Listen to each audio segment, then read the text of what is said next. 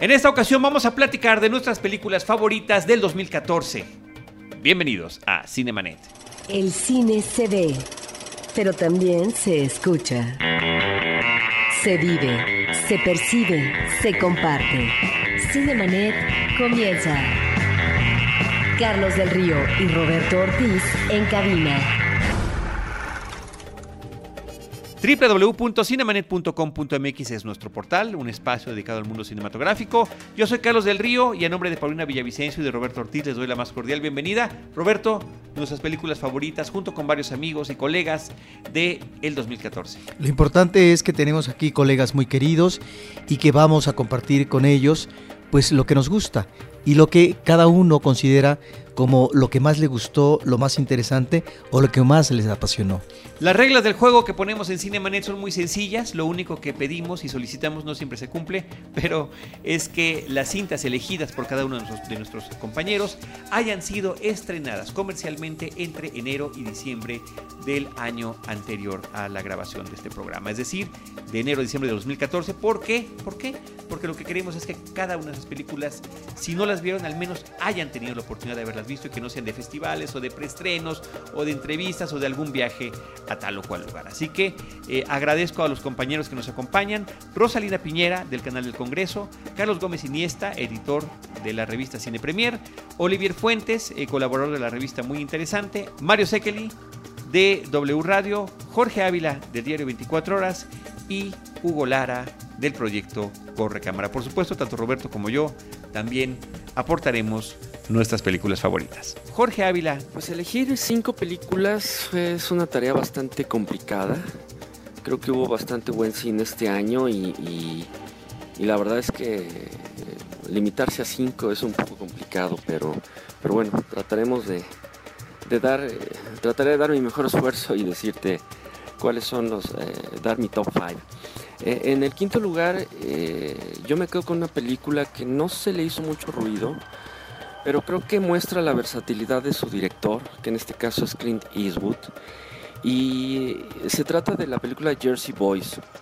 No recuerdo cómo le pusieron en México, pero en inglés eh, es así. Jersey Boys está basada en la obra musical de Broadway del mismo nombre y muestra la película la, la historia detrás de, de, lo que fue el famosísimo grupo de eh, The Four Seasons eh, en Estados Unidos, cuyo líder era Frankie Valli.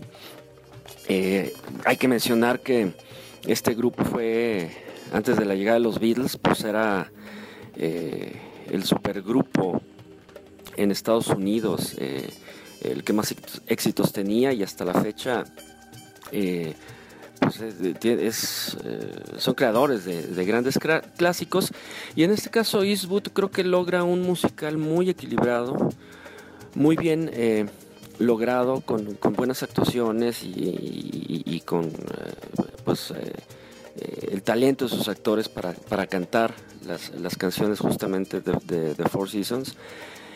Y, e insisto, creo que es una de las películas que muestra la versatilidad de, de Eastwood en este año, que eh, está por estrenar. En Estados Unidos ya se estrenó, pero en México está por venir una, su segunda película del año, que se llama American Sniper, que no tiene absolutamente nada que ver con esta. Entonces esa, eh, pues esos cambios de, género y de, y de ritmo y de tiempo y de incluso hasta de manera de filmar de Eastwood, eh, pues a mí me dejan muy, muy impresionado, ¿no? Que a, a, su edad siga haciendo este tipo de, de cine y de, de, buen cine, ¿no? Con, con, gran calidad. Entonces, Jersey Boys sería mi número 5 en esta lista. En mi número 4 estaría eh, Interestelar, que es la nueva película de Christopher Nolan y que es la típica película que o amas u odias, porque eh, pues siendo ciencia ficción, la ciencia ficción siempre es un poco complicada, entonces siendo ciencia ficción y siendo una película de Nolan, que, que además también le gusta complicar las cosas, eh, insisto, es una de esas películas que o se ama o se odia. Igual creo que está muy bien actuada. Eh, la parte de los eh, efectos especiales pues es uno de los fuertes de, de, Christopher Nolan. Pero creo que además es un filme que tiene muchas lecturas.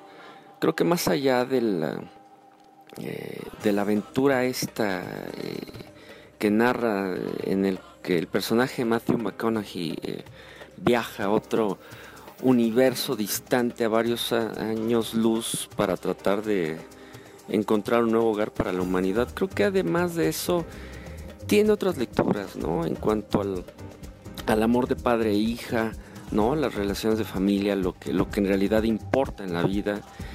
Eh, entonces creo que eh, Interestelar eh, fue una de esas películas de las que todo mundo habló, bien o mal, pero habló. Muchos no la vieron, pero creo que era de las que se tenían que ver por fuerza en, este, en este año. ¿Por qué? Porque si una cosa tiene Christopher Nolan es que eh, es un, cineasta eh, que no que, aporta ideas nuevas, no anda haciendo remakes de nada, eh, no anda haciendo secuelas. Entonces creo que esa propuesta vale mucho la pena. Y quizás seguramente con los años pues va a tener su, su lugar en, el, en la historia de la ciencia ficción. Eh, a mí en lo personal me gustó bastante, eh, creo que es de lo mejorcito del año. Pues bueno, ese sería mi número 4. En el número 3 yo pondré una película eh, animada que es El libro de la vida, The Book of Life, producida por Guillermo del Toro y dirigida por otro mexicano que se llama Jorge R. Gutiérrez. ¿Por qué la pongo en el número 3? Por varias razones. Una porque es también una propuesta novedosa, algo totalmente diferente a lo que nos tienen acostumbrados pues estudios como Pixar o PDI o los estudios Disney eh, o Blue Sky. Eh, aquí se trata de otra compañía relativamente pues, nueva que se llama Real FX con base en, Dallas, Texas. Pero más allá de, la, de que su animación es completamente colorida, eh, llena de, de alegría, llena además de una mostrando además una de nuestras tradiciones más, eh, pues más queridas, que es la, tradición de, Día de Muertos. Creo que el que del Toro y, Gutiérrez hayan apostado por mostrarle al mundo eh, esa tradición y de que México pues es eh, mucho más que lo que quizá en las noticias se ha estado viendo en los últimos meses o en las últimas épocas esa, esa imagen de México que, que, dan del toro a través de una animación, insisto, creo que diferente y, estupendamente bien hecha. Eso es lo que a mí me gustó mucho la película, ¿no? Además de que tiene un, creo que para los niños eh, pequeños, creo que tiene un gran mensaje en el sentido de que, pues la vida de nadie está escrita, ¿no? y la vida de cada uno está el futuro está en blanco, entonces lo podemos escribir. Creo que ese tipo de mensajes y ese tipo de, de películas eh, son las que hacen falta pues más eh, pues más seguido en el cine, ¿no? Esa sería mi número 3. La número 2, eh, pues sí pondría yo el, Hobbit, la batalla de los cinco ejércitos, que es ya el capítulo final en, en esta saga creada y dirigida por Peter Jackson. ¿Por qué la pongo en el número 2? Porque por fin después de dos películas un tanto fallidas, sobre todo la primera El Hobbit, eh, un viaje inesperado, si no mal recuerdo se llama, esta, esta tercera entrega creo que retoma mucho del, misticismo y de, de la grandiosidad épica que mostró Peter Jackson en... Eh, en El Señor de los Anillos, en la, en la trilogía del Señor de los Anillos, particularmente en, Las Dos Torres y en El Retorno del Rey. Eh, sí son dos horas eh, en esta película del Hobbit, de eh, la batalla de los cinco ejércitos, sí, sí son pues, un poco más de dos horas, dos horas veinte de prácticamente de pura batalla, ¿no? de puro guamazo pero creo que son batallas perfectamente bien, bien hechas, bien llevadas a la, a la pantalla y creo que sí tiene esa parte eh, eh, pues tanto humana como eh, insisto como mística que creo que le faltó a las anteriores dos cintas creo que Peter Jackson cierra con esto de una manera muy buena. Pues esta necedad que tuvo de querer llevar un, libro no tan grande como El Hobbit y, hacerlo, extenderlo en tres partes. Entonces, para mí es eh, dentro de la eh, parte del género de la aventura y de la fantasía, eh, pues de lo mejor, del año, ¿no? Creo que por eso yo la pondré en mi número dos. Y en mi número uno, pues creo que no, no hay mucho de dónde de escogerle. Para mí, la mejor película del año es, aunque hay otras que incluso no se mencionan en este conteo, para mí la mejor película del año es Birdman, la película de Alejandro González Iñárritu, que, con la que eh, pues creo que demuestra que es un, muy buen cineasta. Eh, después de los, sus trabajos anteriores en los que todo era sórdido y todo era lo peor de la humanidad, el que regrese con una pues comedia de humor negro, eh, estupendamente bien eh, dirigida y actuada. Eh, creo que si algo tiene el negro Iñárritu es que es un gran director de actores. Y aquí, pues bueno, el trabajo de, Michael Keaton, de Edward Norton, de Emma Stone, son fenomenales, ¿no? el que regrese con una, insisto, con una comedia de, de humor negro y sobre todo que tenga el ritmo que tiene y, aquí pues también gran parte del mérito de, lo bien que está la película eh, se le debe al trabajo con la cámara de, Manuel, el Chivo Lubeski, quien ya ganó el Oscar el año anterior por, por Gravedad, pero creo que lo que hizo en Gravedad lo, toma aquí y lo lleva todavía un poco más allá, ¿no? El lenguaje cinematográfico que tiene el Chivo es... Eh, nadie lo tiene a nivel mundial, me atrevo a decir.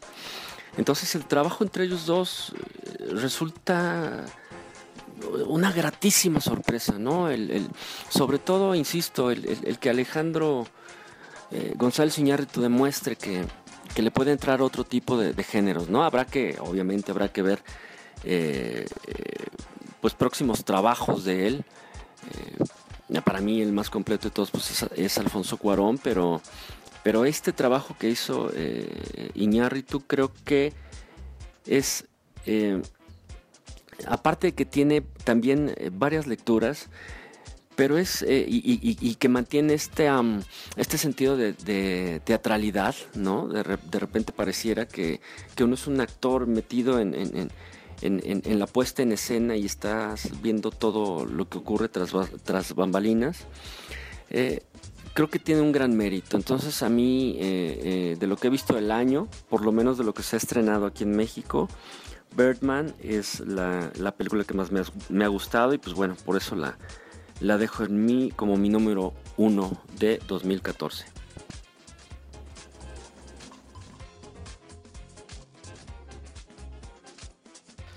Ahora el turno para comentar sus películas favoritas del 2014 es de Hugo Lara de Correcámara cinco películas estrenadas en 2014.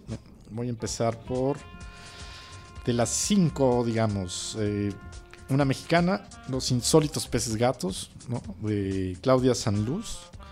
Eh, sí se dice así, ¿verdad? Que es, eh, es, una película que tuvo un paso por festivales sensacional y es una historia del, eh, volcada al universo femenino muy entrañable y muy emotiva. Creo que es de lo mejor que se estrenó eh, de las películas nacionales este año. Y además con un origen en una historia de la vida real. ¿no? es la recreación, pero sí está esa fuente. Está inspirada y, hay que recordar también que forma parte esta historia de los de los relatos que, que se publicaron en esta colección eh, que, de un taller que dirigió Paula Markovich. Fue primero eh, estas, ¿cómo se llaman las, las la colección que publicó IMCINE, ¿no?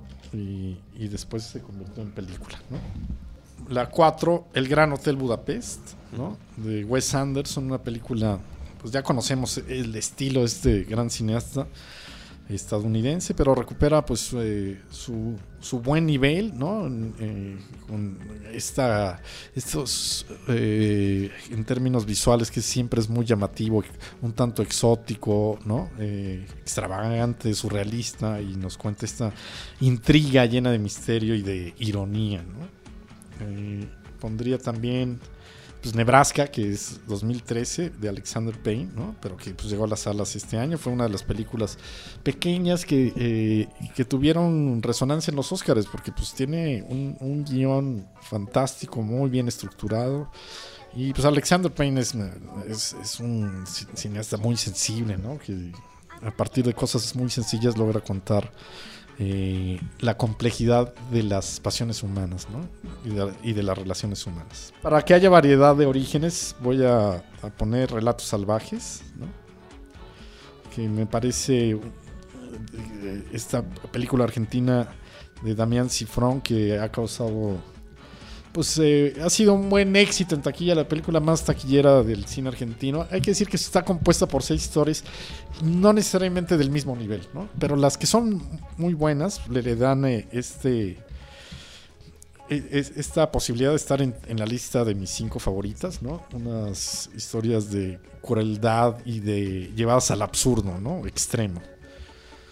Y pues pondría eh, hasta arriba de mi lista a eh, Birdman, la más reciente película de Alejandro González Iñárritu, que me parece que es eh, una película muy, muy redonda, ¿no? llena de muchos recovecos que vale la pena explorar, ¿no? Eh, a partir de, de, la historia de este actor que intenta ser tomado en serio, ¿no?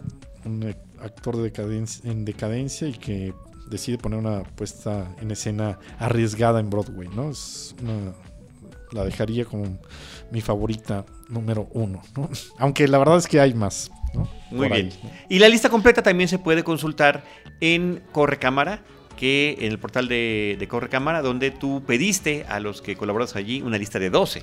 Te viste más ambicioso. Una por mes. Sale pues. Gracias, Hugo. Gracias. Vamos ahora con sus películas favoritas del 2014. Cinco son las que pedimos. Hay quienes eh, se pasan de lanza. Sí. no, no, sé cómo vas a estar tú, Olivier. Sí, no, bueno, mira, yo sí traigo cinco, eh, pero eh, yo me, bueno, como me he especializado un poquito más en, en el cine de cómics, pues yo no, no, me fui por los demás, eh, lo que hicieron los demás compañeros, ¿no? Este, yo traigo mis películas casi todas de cómics o de ciencia ficción. Adelante. Eh, están en desorden, no hay, no hay preferencias. Este, de hecho, voy a incluir en el primer comentario dos, que son este, Interestelar y Birdman. Eh, no me extiendo demasiado, pues porque ya, mis compañeros ya han hablado mmm, lo que se tiene que decir de esas películas. Yo solo puedo decir que este me parece muy, muy este, acertada la propuesta de pues tanto de Berman como de Interestelar, muy, muy visual. Ellos este tienen un estilo que se sale de lo, de lo convencional, ¿no? Eh, sobre todo, bueno, González Señal y tú lo trae desde, creo que desde que se dedicaba a hacer estos anuncios de, de HSBC. Pero en esta ocasión, pues esta película sí se sale de, todo lo que él había hecho antes, ¿no? Y presenta una propuesta bastante interesante, ¿no? Este, como decía alguien por ahí, ya no, ya se salió de la, de estas, esta sordidez del ser humano, ¿no? Eh, ahora pues presenta, la, ahora la presenta pero de otra manera en forma de humor negro. Este, en el caso de Interestelar, pues este, Nolan, de verdad, yo, yo siempre digo, aunque he sido criticado por decir esto, pero ya Nolan está a otro nivel, ¿no? Está más allá del, del bien y del mal. Eh, y, y, la película, me parece que es muy bueno que la película no a todo el mundo le parezca buena, ¿no? A mí me gustan mucho esas películas que unas personas dicen que está buena, otras personas dicen que no, la amas o Interestelar la amas o la odias, ¿no? Uh -huh. Y bueno, eh, valga eso como, como, como mis, mis dos primeras, este... La tercera sería Guardianes de la Galaxia porque fue toda una sorpresa eh, sorpresa y no sorpresa, porque los estudios Marvel este, siempre han... Eh, eh, pues bueno, siempre cuidan mucho, siempre desde, que iniciaron con Iron Man en el 2008, siempre cuidan a sus personajes, siempre cuidan su, su franquicia, la, cuidan bastante, pero la cuidan en la manera en que eh, eh, hacen una película que gusta tanto al público conocedor de los cómics como al público como al público nuevo, ¿no? En este caso los Guardianes de la Galaxia creo que son muy muy poco conocidos. Este sobre todo aquí en México, solo un público muy selecto, lector de cómics conoce qué onda con Guardianes de la Galaxia. Yo en mi caso nunca fui fan porque los, los, los ahora sí que los cómics cósmicos nunca fueron mucho de mi agrado, aunque sí estaba más o menos familiarizado con los personajes. Pero bueno, la película está tan bien hecha que ahora ya, ya son, todo el mundo es fan, ya todo el mundo conoce a Groot, todo el mundo sabe quién es este, el, Todo el mundo quiere Raccoon, arbolito. todo el mundo quiere su arbolito, ¿no? Y bueno, eh, pues mis felicitaciones a esa cinta. La otra sería X-Men Días del Futuro Pasado. Eh, me parece que me parece una muy buena manera como de como de despedir la, la, la- no de despedir como de saludar homenajear las películas que hizo primero Brian Singer de, de estos superhéroes las que hizo en el este, hicieron en 2000 2002 me parece la tercera es como de 2005 Que ya nada más la Este, produjo. Ajá, exactamente, nada más la, la- la produjo y este... Bueno, ahora él vuelve a retomar eh, eh, tanto a, sus persona a los personajes que él, que él usó en aquel entonces como a, a los, digamos, eh, entre comillas, nuevos que se usaron en la película anterior de X-Men, que fue X-Men Primera Generación. Este, sí, era Primera Generación, ¿no? Sí, sí, sí. Eh, First Class y, y aquí le Ujú. primera generación. Primera generación, sí. Entonces, e- esta manera de juntar a los dos elencos, y, eh, o sea, resulta ser un bonito homenaje, eh, como te decía, a la, a la película anterior, a las películas anteriores, perdón. Y, y como una manera de, bueno, ahora voy a continuar con la franquicia, pero por este lado, ahora me voy a basar en las novelas gráficas más famosas de los X-Men o en las historias más famosas de los X-Men. Que curiosamente, eh, no es que yo sea un viejito y diga, los 80 fueron mejor, pero casi todas son de los años 80. Por cierto. No, por cierto. No, y bueno, en, esta, en Días del Futuro Pasado, que es precisamente una, una- una saga de los años 80, que, que al menos yo desde que supe que la iban a hacer, dije, bueno, ¿cómo le va a hacer Brian Singer? Porque muchas ideas de esta saga, él ya las había tomado para su primer X-Men, dije, ahora, ahora ¿cómo le va a hacer?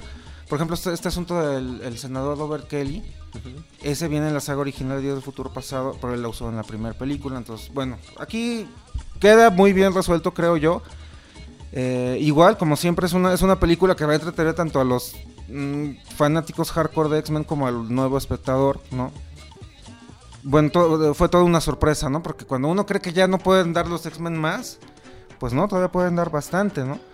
Y ya la última sería Capitán América del Soldado del Invierno. Eh, mencionaba yo que es todo un thriller político, este, todo un thriller político de espionaje, ¿no? Y de, y de este asunto de la lucha por el poder, pero a niveles políticos, ¿no? Nada más que con un superhéroe ahí metido, ¿no? O con varios, ¿no? Este, me parece también muy, muy, muy interesante esta propuesta. creo- Alguno de los realizadores en alguna entrevista dijo es que nosotros no, o sea, nosotros no queremos que haya un género que sea de superhéroes. Nosotros lo que queremos es hacer distintos géneros y en, a lo mejor en cada uno de esos géneros vamos a meter un superhéroe, ¿no?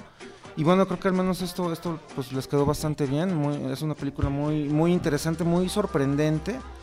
A mi juicio, creo que, a mi juicio de las de Marvel, al menos de este universo Marvel, de este universo cinemático de Marvel, creo que es la mejor de, de todas hasta ahorita, ¿no? Y bueno, ese es mi, mi top 5. Muy bien. ¿No? Muchísimas gracias, Olivier. No, ¿de qué, este, Carlos? Muchas gracias eh, por la invitación. Gracias. ¿No? Ok.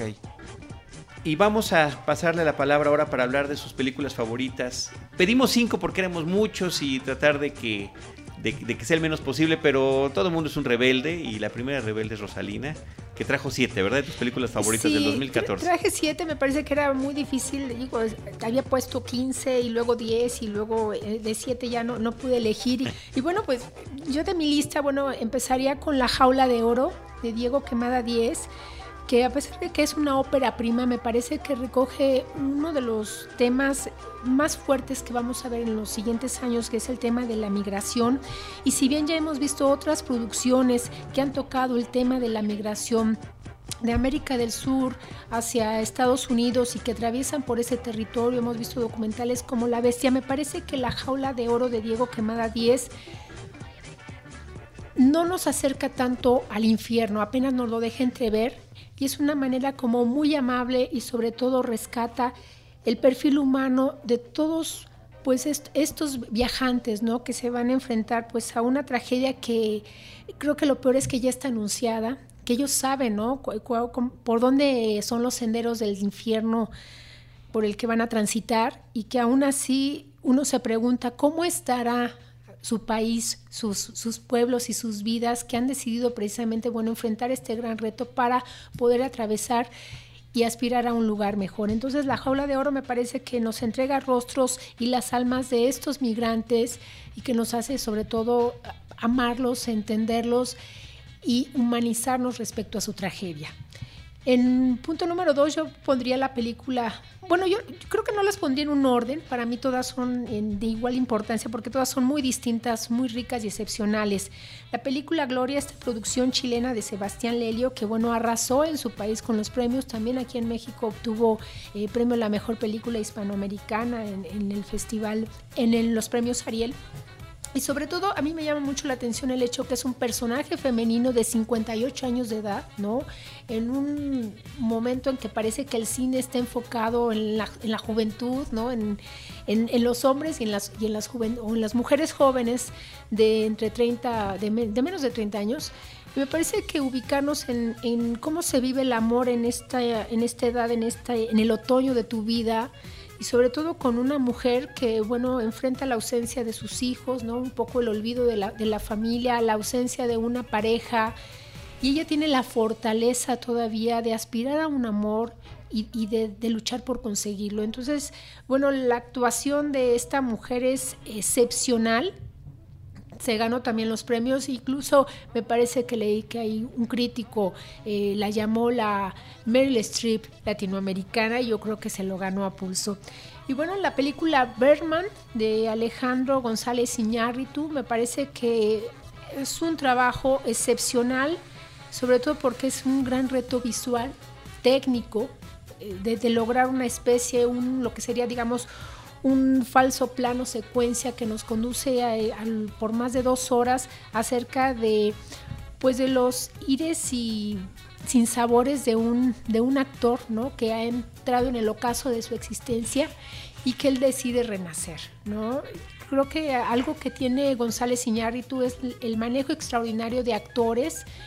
Nunca había visto a Michael Keaton tan bien como en esta película Edward Norton, bueno, no nos sorprende, pero toda la amalgama que logra Iñárritu, la solidez de las actuaciones, el gran ritmo que maneja la película, todos los guiños y sobre todo este ensueño en el que nos lleva a lo largo de dos horas, me parece que habla de un gran director y un gran manejo de actores. Otra película que me parece distinta y también digna de mencionar es Solo los amantes sobreviven de Jim Jarmusch, sobre todo este, después de más de 100 años del cine, de muchísimas películas que nos han hablado sobre el género de los vampiros, que nos han entregado tantos perfiles, todavía parece que hay algo nuevo que encontrar respecto a los, a los vampiros, a los seres de la noche y estos personajes que interpretan Tilda Swinton y este actor inglés. Eh, resultan novedosos dentro de toda esta nostalgia sobre bueno los, los amantes este, y los amos de la noche.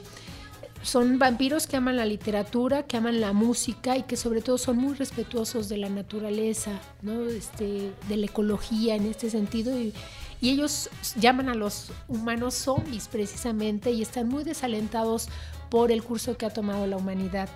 Eh, una película francesa maravillosa y me parece que es una de la, comedia del año, sobre todo por su inteligencia en el manejo del tema de la homosexualidad, es eh, Guillermo y los niños a comer, estuvo aquí en el foro del cine francés, estuvo en cartelera, arrasó los premios César también y me parece que es este joven, ¿no? Al que se le ha marcado precisamente, no quiero develar mucho para las personas que no lo han visto, pero que, se, que la familia le ha marcado precisamente cuál debe ser su perfil.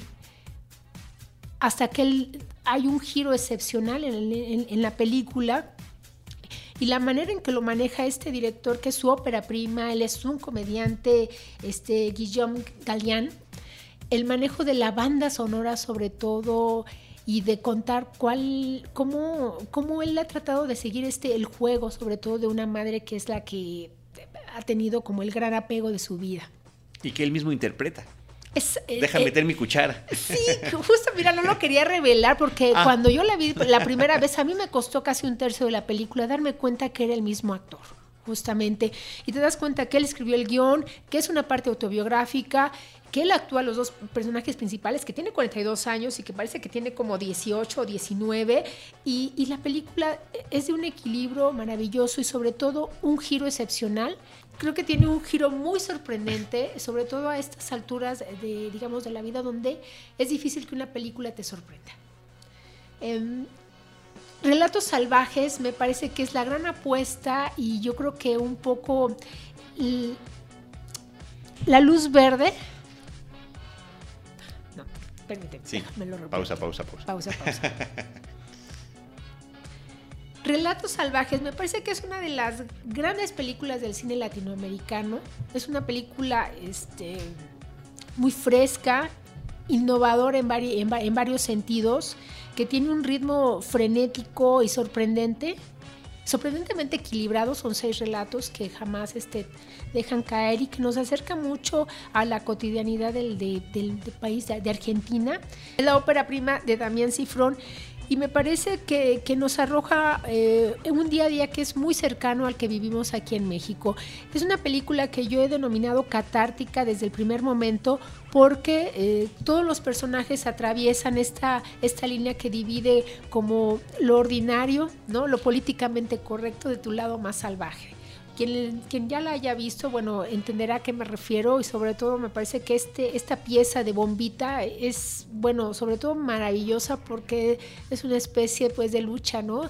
Del hombre contra, contra un sistema que se le ha impuesto y con el que él no está de acuerdo.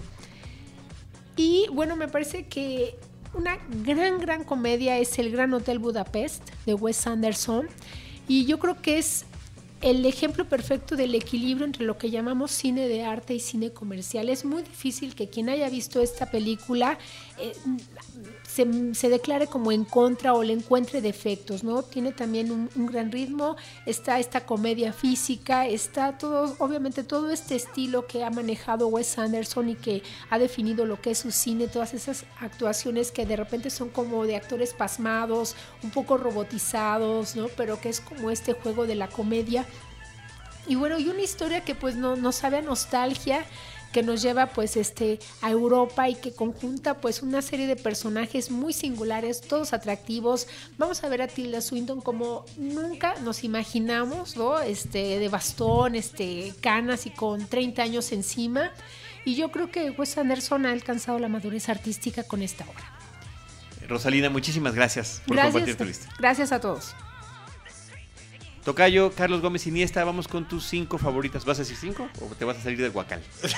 no, voy a decir cinco. Muy bien. Me he hecho las cinco. Este, eh, no es un orden particular, pero eh, sí son mis cinco favoritas. Eh, una de ellas es La Gran Belleza de Pablo Sorrentino, que se estrenó el 7 de marzo aquí en nuestro país. Creo que ya un poquito tarde, ya había arrasado en varios festivales, ya había ganado el Oscar, el, eh, ya había ganado este el Globo de Oro. Eh, y bueno, es esta, esta película donde eh, el, el, director italiano, Paolo Sorrentino, este, hace mancuerna con Tony Servillo, un gran, un gran actor este, italiano, pues lo hace mancuerna por cuarta vez. Y bueno, y esto colocó también a, a Italia como el máximo galar, eh, galardonado como país en los Oscars. ¿no? Eh, creo que es una película que no tiene desperdicio, eh, que trata sobre un escritor que empieza, pues no sé, como a asquearse o a criticar este, pues el Uh, ¿cómo podría decirse? Este, la, el jet set, ¿no? Este, y a lo mejor toda la hipocresía, un poquito este, pues de que, que, viene con entre los artistas y todo eso. Entonces a mí se me hizo muy, muy interesante. Otra de ellas es Interstellar, eh, de Chris Nolan, que se acaba de estrenar el, el 6 de noviembre que este debutó en primer lugar en México, este se mantuvo en seis semanas en el top 10 y que este que reúne por sexta ocasión a Michael Caine con Christopher Nolan y es creo eh, pues en esta nueva tendencia de hablar un poquito del, del espacio y de lo que tiene las consecuencias de, que el ser humano esté expuesto a este. Eh, otra es Gran Hotel Budapest de Wes Anderson, que creo que es una de las favoritas de muchos de nosotros. Eh, y pues bueno, eh, no, no, voy a profundizar mucho más en ella. Berman, que también creo que es una de las favoritas de, de nosotros, que este, bueno, de, de, de, el gremio invitado. Este, de los compañeros de la mesa. De los compañeros de la mesa.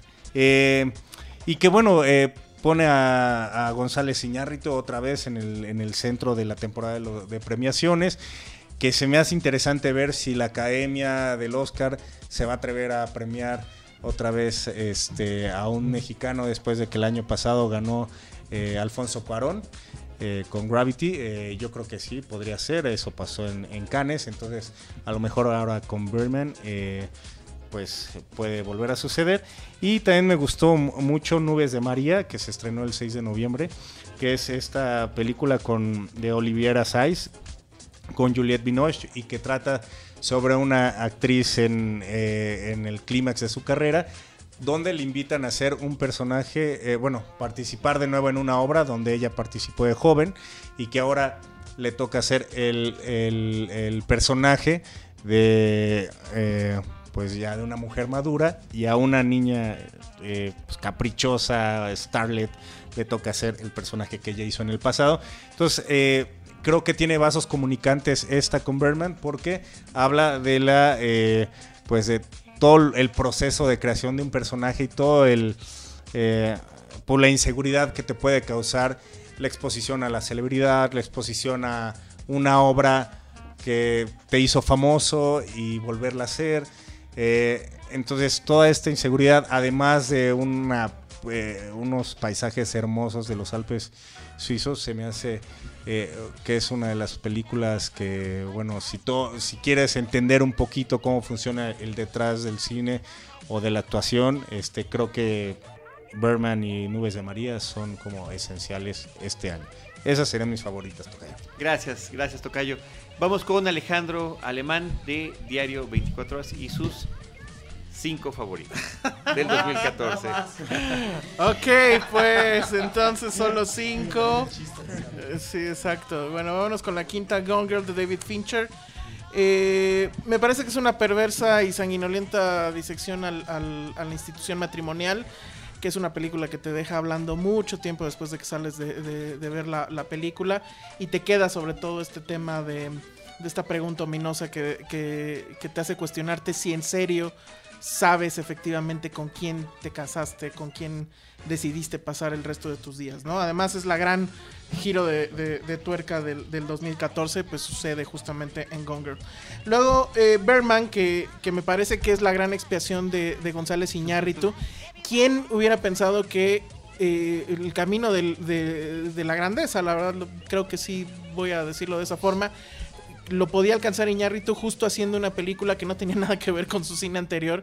Cambia de género, cambia de, de, mood, se aleja de este asunto de la pornomiseria y se mete en un asunto de comedia y lo hace, me parece increíblemente bien.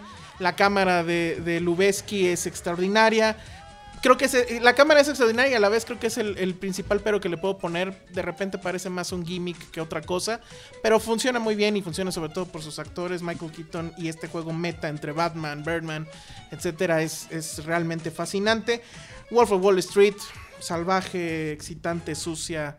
Eh, perversa y es eh, realmente sorprendente ver cómo un hombre que ya tiene más de 70 años no ha perdido el filo, no pierde eh, la visión, no se vuelve regañón ni mucho menos, nos permite el gozo, ver el gozo y la decadencia de la fiesta. A mí me parece increíble el asunto que logra con Wolf of Wall Street.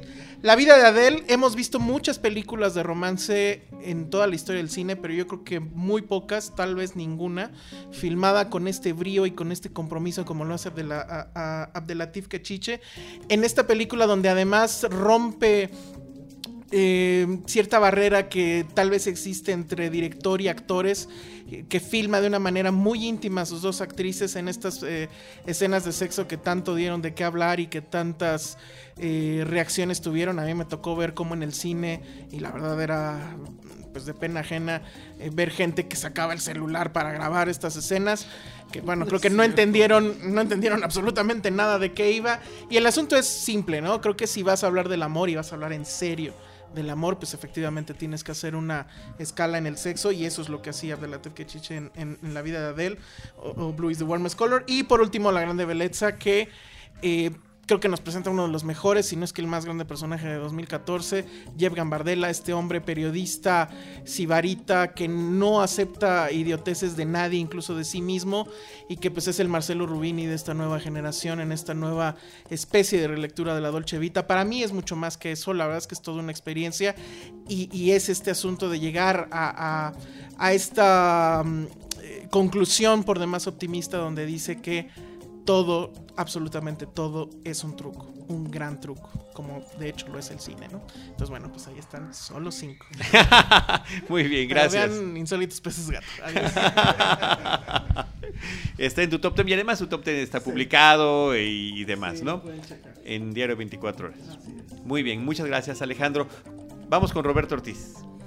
Sí, yo menciono cinco títulos que se estrenaron comercialmente. No voy a hablar de ellas porque ya hice comentarios en los respectivos eh, podcasts de estrenos, haciendo hincapié que la cartelera alternativa en muestras, en foros, en lo que ofrece el cine internacional en los festivales es mucho más rica y sugerente muchas veces que lo que nos ofrece el eh, cine comercial con sus eh, trivialidades genéricas. Menciono nada más eh, dos películas extranjeras, El Gran Hotel Budapest, menciono eh, una película europea, Oboy, 24 horas en Berlín, una mexicana, La Jaula de Hora, de la cual por cierto tenemos una entrevista con el director en un podcast de Cinemanet, y finalmente una película latinoamericana que es Relatos Salvajes. Muy bien, muchas gracias Roberto. Y como dice Roberto, efectivamente los comentarios más amplios, mucho más amplios de cada una de estas películas están en el historial de los podcasts de la cartelera que revisa Cinemanet. Vamos con Josué Corro de Filmsteria y sus cinco películas estrenadas comercialmente en México en el 2014. Eh, Dos años esclavo. Más allá de haber ganado el Oscar, creo que fue una gran película sobre la, humani- sobre la naturaleza de la humanidad. Es decir, de cómo la libertad de un hombre está realmente sujeta a, tantas pequeñas variantes, ¿no? Desde que le quitan el nombre a este, a este personaje que era un hombre libre y lo en esclavo. Es esos pequeños detalles que hacen, que crean una historia alrededor de, de alguien a partir de su nombre. Creo que fue la película con las mejores actuaciones que vimos en el año, independientemente de Lupita Nyong'o, de Michael Fassbender, de Chiwetel. Creo que fue un conjunto de, de- de grandes actores. Y creo que confía más bien a su directora Steve McQueen como uno de los grandes cineastas que hay en esta, de esa nueva generación. Luego la otra fue All is Lost, o Todo está perdido. JC Chandor también, al igual que McQueen, también ya tiene como esta aurea de enfant terrible del, del cine actual. Y creo que para mí fue todo aquello que no logró ser Gravity, ¿no? Que sí, yo creo que para mí, lo voy a decir y también ya, ya que no se van a linchar, para mí Gravity fue de las, fue de las peores, fue de los peores guiones que, que vimos eh, eh, el año pasado o antepasado, ya, ya ni me acuerdo en qué, en qué año estoy. Pero All is Lost es, es magnífica, ¿no? Es como un nuevo Robinson Crusoe. Es una persona frente a la naturaleza. Estos como grandes argumentos de la historia de la literatura en cual una persona tiene que enfrentarse a algo que es más poderoso. Y lo increíble aquí es como un solo actor y con muy pocos diálogos, creo que son menos de cinco en la película, logra hacer una cinta tan devastadora, tan humana. Estás todo el tiempo nervioso, estás todo el tiempo teniendo esta experiencia. Te logran trasladar más allá de la pantalla, estar ahí fuera de la butaca, estar en el barco con Robert Redford, que también creo que fue una de las mejores actua- actuaciones del año. Eh, la que más me gustó también fue eh, Gran Budapest Hotel. Por fin Wes Anderson sale como de esta área de confort, de, de estar como un poco eh, mundo infantil y privilegiado. Y por fin trata una historia que tiene mucho contexto sociopolítico, algo que nunca se había visto y que realmente lo consiguió de una forma espectacular. Y eh, también, como decía Alejandro, que para él su personaje favorito fue Jeb, para mí el mejor fue Monsieur Gustave que, de Ralph Fiennes. O sea, con el personaje con más clase, eh, dinámico, cómico que pudimos ver eh, en el año. La número dos para mí fue eh, el Wolf of Wall Street, el Lobo de Wall Street, DiCaprio, que sé que para los, la generación millennial, en el cual pues sí, también me incluyo, es como nuestro máximo, nuestro máximo ídolo que no tiene como un Oscar, pero creo que independiente de eso, realmente la estrella ahí es Martin Scorsese y Jonah Hill, que sé que, tú, que tú lo amas, Sí, Carlos. fíjate, bueno, aprendí a creerlo. Después de descubrir eh, lo, lo- lo amplio que es este, la facilidad que tiene para la improvisación, pero también es un, es un sujeto inteligente, ¿no? Entonces, son esos que no te esperas de dónde vienen, porque vienen esas comedias gringas que efectivamente estaban un poquito más elaboradas, ¿no? Y pensadas, pero no podría uno pensar que habría ahí un personaje tan interesante como, como lo es Jonah Hill. Y creo que aquí es como la mejor película que retrata la ambición humana, ¿no? De cómo necesitas tener esta avaricia, esta codicia para poder generar dolor en otras personas, pero enfocándote a ti mismo.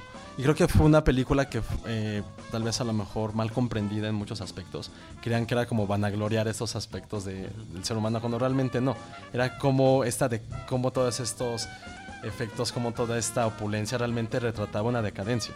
Y creo que fue una de las, creo que es las mejores películas de Scorsese. O sea, también Afortunadamente, por lo que Alejandro, sigue teniendo como esta visión del cine tan espectacular que ya, y sobre todo como estas variantes, ¿no? Hace dos años se entregó Hugo, ahora regresa regresó con esto, es como, o sea, ¿qué, no puede hacer Scorsese? Y para mí mi favorita del año, y creo que fue también la mejor, fue Inside Llewyn Davis de los hermanos Cohen. Una película ninguneada, cuando realmente foto, eh, a nivel visual es espectacular. Estos tanos claroscuros que, que logra Roger, Dickens en, la película, que van muy ad hoc al personaje. Un hombre que quiere sobresalir en el mundo artístico, que se sabe con el talento, pero tiene impedimentos de sus propios demonios. Creo que los Coenas dejan un poquito ese este humor tan, tan eh, tan llamativo que siempre han, nos han caracterizado y se trata de una, una, historia muy humana, muy dramática y sobre todo con esta esencia del folk de los años 60 en Nueva York. Es una película muy bien lograda que desafortunadamente pasó bajo el agua aquí en México, pero para mí fue, fue espectacular ver esta transformación de Oscar Isaac en un actor también segundón a convertirse ya en los leading man de Hollywood más interesantes que hay. También tiene muy buen cast, tenía que pensar también que Justin Timberlake pudiera actuar. Uh -huh. Los Coen lo lograron y creo que fue una película que que debe de verse otra vez.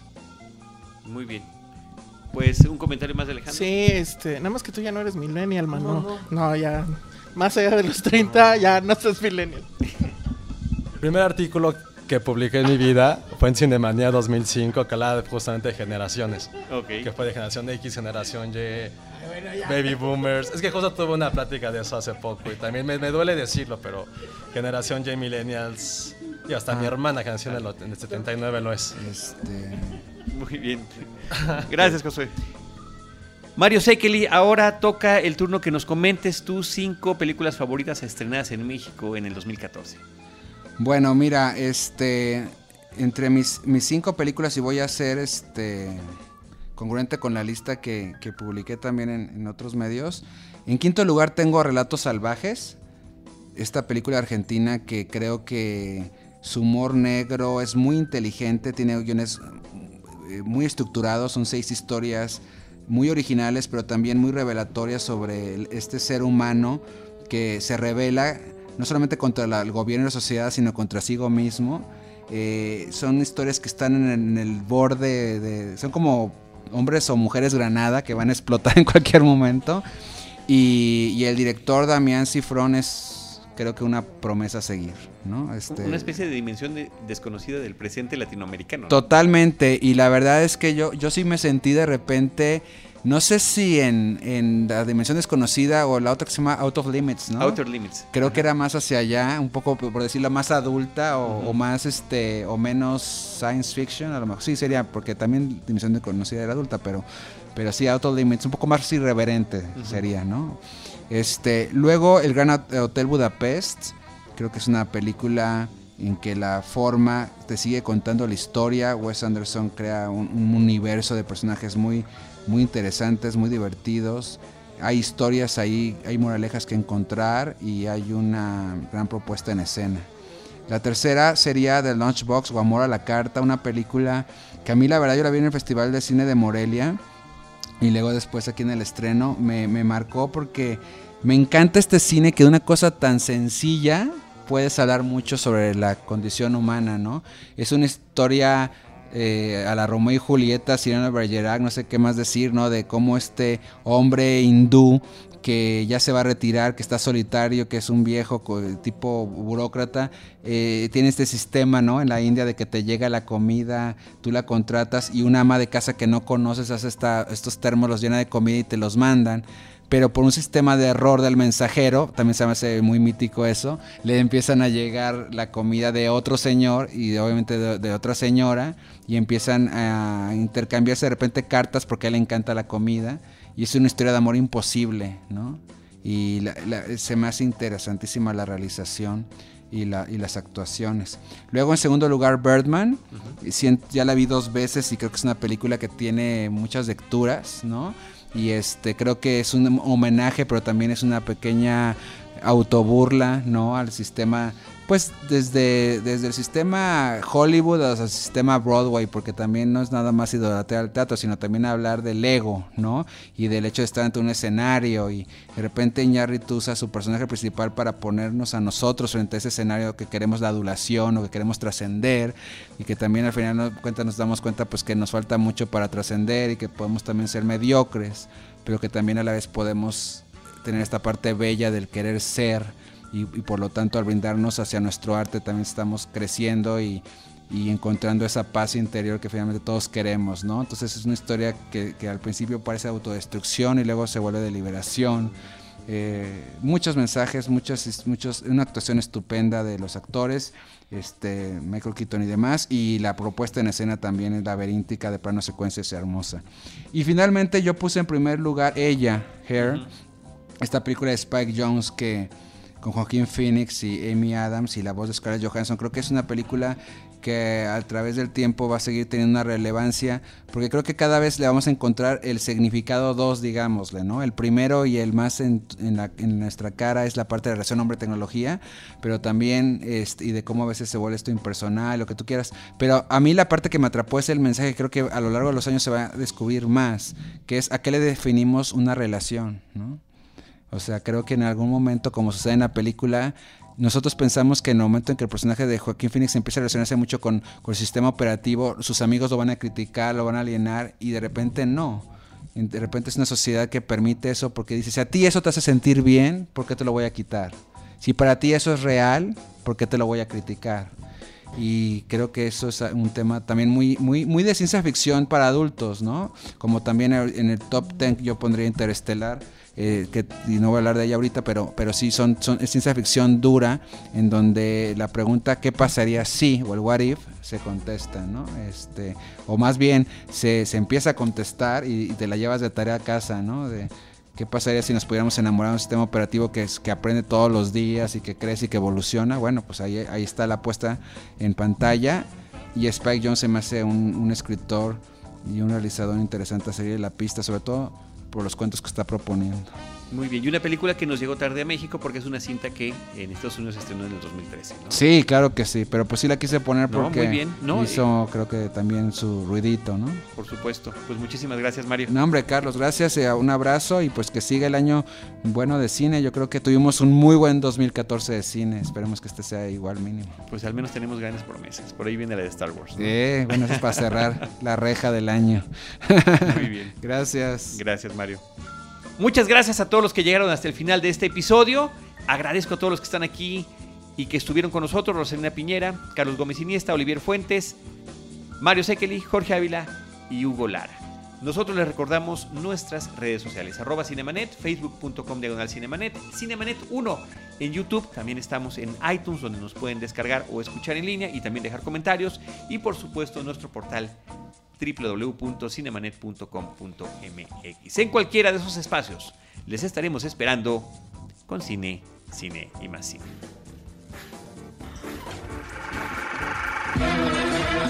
Cinemanet termina por hoy. Más cine en Cinemanet.